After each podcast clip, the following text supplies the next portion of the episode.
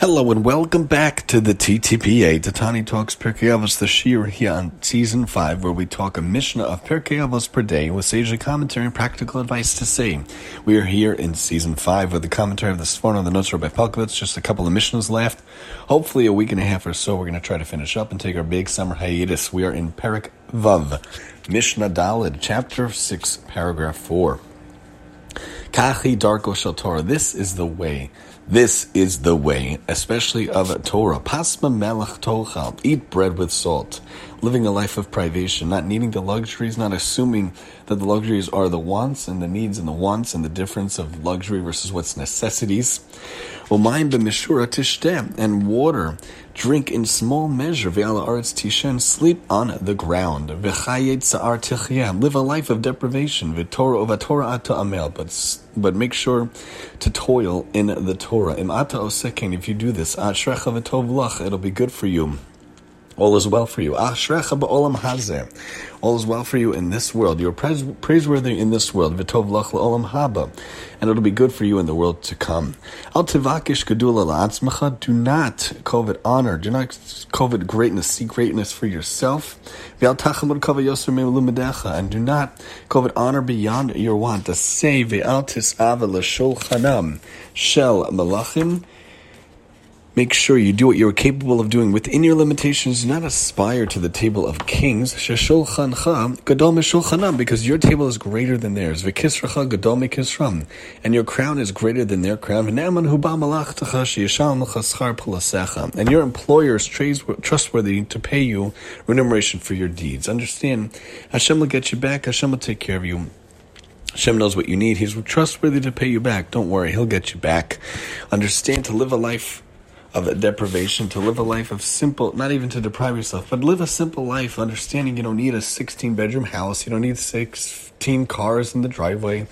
Understand you can live a modest life with a modest house and a modest lifestyle, and that's what really should be done in your life. The Sforno points out the way of the Torah. The Tana cautions us regarding two things which usually prevent man from occupying himself with Torah study.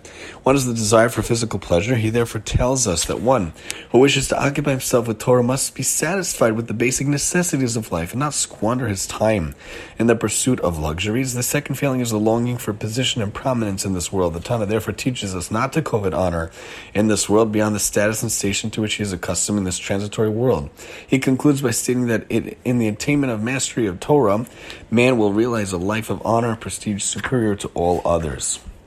The notes point out most commenters interpret the statement and do not covet honor as one lesson and let your performance exceed your learning as a separate one. According to this interpretation, there should be a comma or semicolon between the words kavod and yoser. Not so the Sforno, who understands the meaning of the brisa differently. He links the phrase "do not covet honor" with the next two Hebrew words yoser milumedecha, interpreting it to mean "do not covet honor beyond your want." More than what you're accustomed to in keeping with your station in life. He puts the comma after milumedecha. Consequently, this next section must be read as aseve altis ave. Do what you are capable of doing within your limitations. Do not aspire to the table of kings. Understand that our life, a life of the Torah, is really the best way to go. And understand that the basic things in life are what really are necessary. You know, someone once came to the Chafetz Chaim, I believe, to his house, and he was shocked and appalled to see that the Chafetz Chaim lived such a basic lifestyle, almost poor. It looked like he had a basic, basic house, which was ramshackle, really, really not a greatly beautiful house, and had one chair and one desk and one and one counter, one table. Very simple, very simple. And the guy came and said to the rabbi, Rabbi, great rabbi, where is all your furniture? I'd be happy to sponsor you and get you furniture. And the Chafetz Chaim responds and says to him, to the traveling businessman, Where is your furniture? And the traveling businessman says to him, What do you mean? I'm only traveling through. Why would I have anything with me? And the Chafetz Chaim then says back to him, I too am traveling through. When we realize that this life, this world is transitory, we're only here 120 years or so, we should be Zoche. What are we accumulating for? What are we getting? A bigger house, a bigger house, or whatnot?